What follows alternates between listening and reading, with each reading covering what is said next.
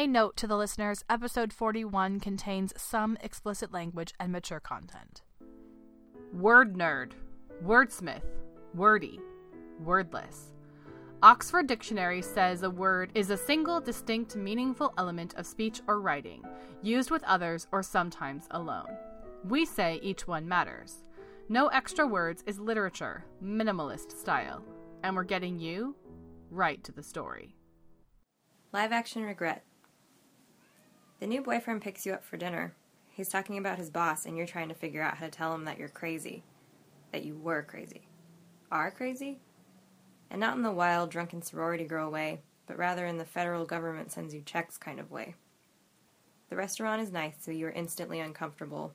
The menu is a fusion of two ethnic foods you've never tried. The new boyfriend is talking about taxes, how his mother works for the I R S.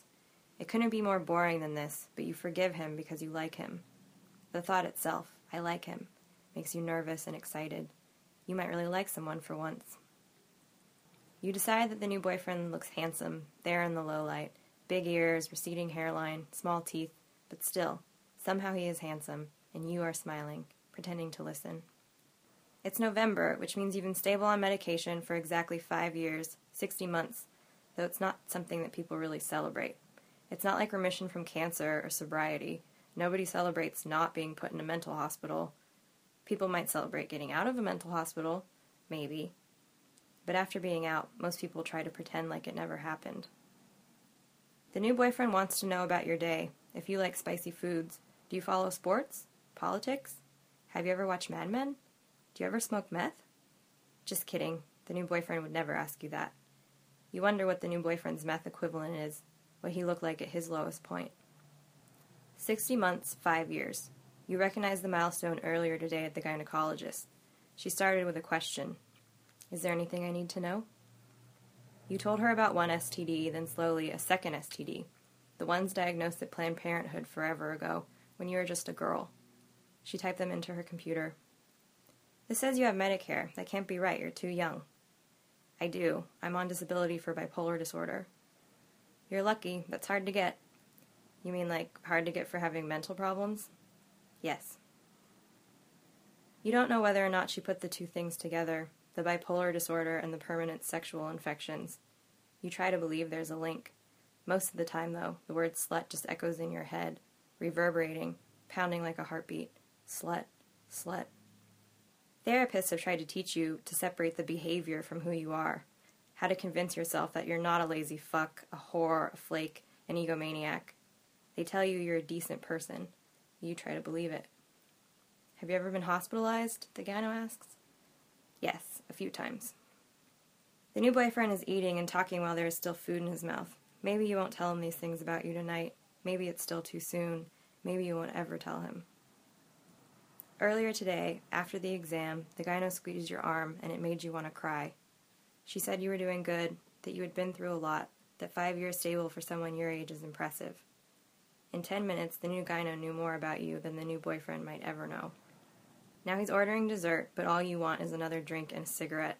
You feel like an imposter in your own life, a bad actress playing a character she can't relate to.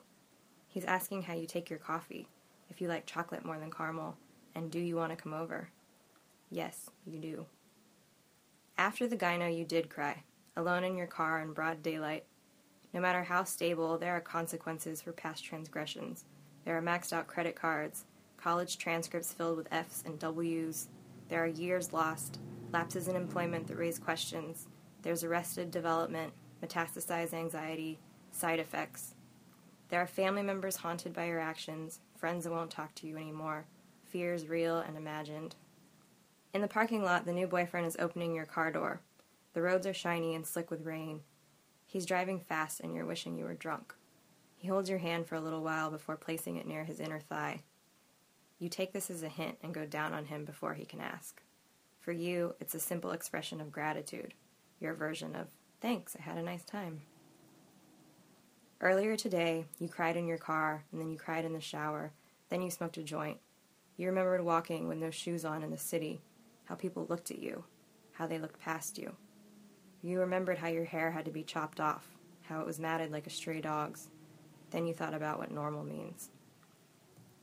Rain is beating down on the new boyfriend's car. He swerves into the next lane when he comes. You move off of him, wipe your mouth with the back of your hand. The car is steady again, moving faster as you both stay silent in the dark. That's when the shame hits. The new boyfriend looks confused when you ask him to take you home. By the time he's parked at your place, the rain has already stopped. In front of your apartment, the new boyfriend is squeezing your hand. You didn't have to do that, he says. It's nothing. I mean, that's not why I like you. You nod. For the third time today, you blink back tears. The new boyfriend has seen more of you than you realize. He wraps his arms around you. While he lingers at your front door, you think about time, how the next month will be sixty-one months, how the next year will be six years. Someday you will say the things you need to, but for now, you can only say goodnight.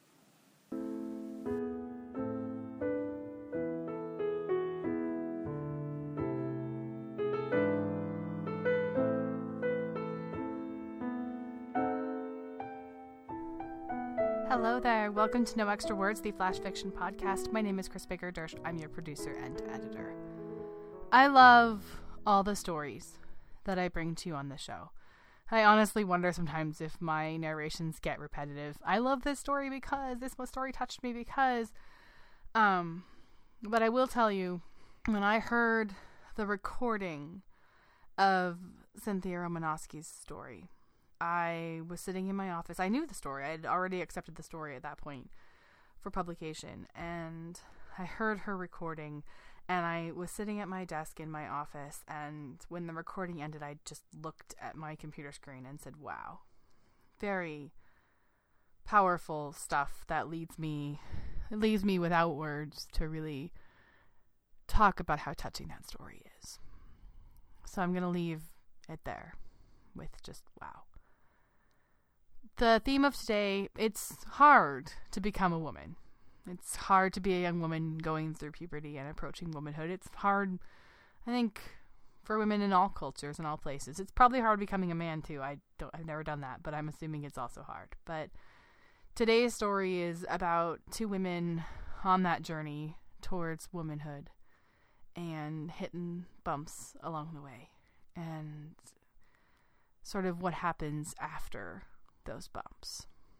Coming up next, Meher Ali's story, and I want to give you just a little bit of historical context that Meher gave me.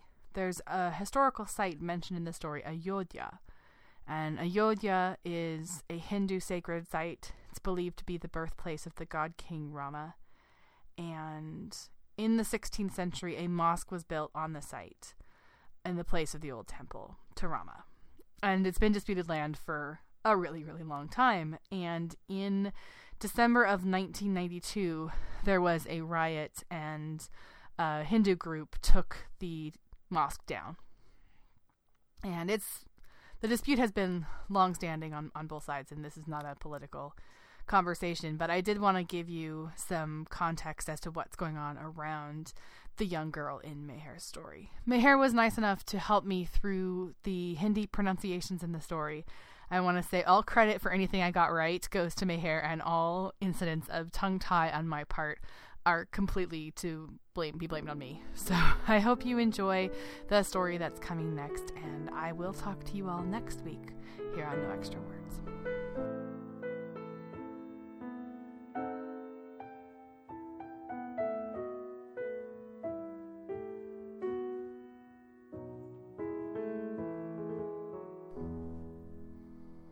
A eighty-eight by Meher Ali. The one who told us had green eyes, translucent skin, boy cut, and breasts full. No way, we said. Yeah, this is what happens, she said, not matter-of-factly at all, but amazed like the rest of us, as if it wasn't her but someone else who had broken the news. I'm standing above the toilet in our flat in Zed, feet apart, threaded, off-white underwear in hand. There's a stain. It should have been the color of mud, but instead is a vibrant red. I panic and throw the underwear on top of the tanki, cistern. I debate whether to tell my mother or not, and then do. She grabs a measuring tape and makes me stand against a wall as she measures my height. Iska matlab tum ab kabi lambi nehin hog. This means you will never, ever grow taller, she says. How did you find out, she asks. My underwear had a stain. Where is it? I threw it outside in the garden. Why did you do that? We have to find it, she says, moving towards the dressing table to get a torch. The time is eight p.m. We are out in the garden next to one of our bedrooms. Our flat is on the ground floor. My mother pokes around the bushes with a torch. I poke around as well, filled with dread, as if there is a possibility that the underwear will materialize, or that she'll get it out of me that I've thrown it on top of the tanki. After that, this happens. My elder cousin brother comes to visit with an aunt who is traveling to the U S I've just used the toilet, and as he goes in, he covers his nose with his shirt sleeves. My aunt looks at him sympathetically. I'll forever associate my middle-class existence with looking down deep into the hole of an Indian toilet. We get robbed and don't know about it until my father decides to play music one night. The thieves stole the speakers and put back the outer cover so we wouldn't notice they were gone. Our neighbors replaced their green window screen that has Allah written on it with glass. We kids mock them, saying that they are afraid of the Hindu procession that, it is rumored, will pass by our neighborhood in the following week. They are on their way to Ayodhya, people say. I grow breasts, but will continue to wear a chemise for the next three years, after which I start wearing my mother's bras without her knowledge. I hurt my knee in the park behind our flat, and it bleeds a warm red. My brother's golden brown hair gets highlighted by the setting sun, and a person he loves but no longer knows calls him Gorbachev. My father cuts mine and my brother's hair on a Saturday, leading bitchy teenage girls who get beaten by their fathers to say, "Is your father a barber, then?" A young cook who will go on to molest me shows me a chicken's heart and then slices it in half. I use dirty, wet, mosquito-infested school bathrooms and wipe myself after with my skirt. It gets all wet. I run to dry it out. We all do. My mother and I forget about the underwear. And, unless the new tenants have decided to replace the Indian toilet with a Western one, it's still there. Not dirty because dirt doesn't reach up there, the stain now fully absorbed into the fabric, protected by spider webs, an unopened present in a young girl's hands. Thanks for listening to the No Extra Words podcast. For more information on today's stories and contributors, or to learn how to submit your own work, please visit us at no extra words dot wordpress dot com. The best support you can give the show is to recommend us to your family and friends. See you next time.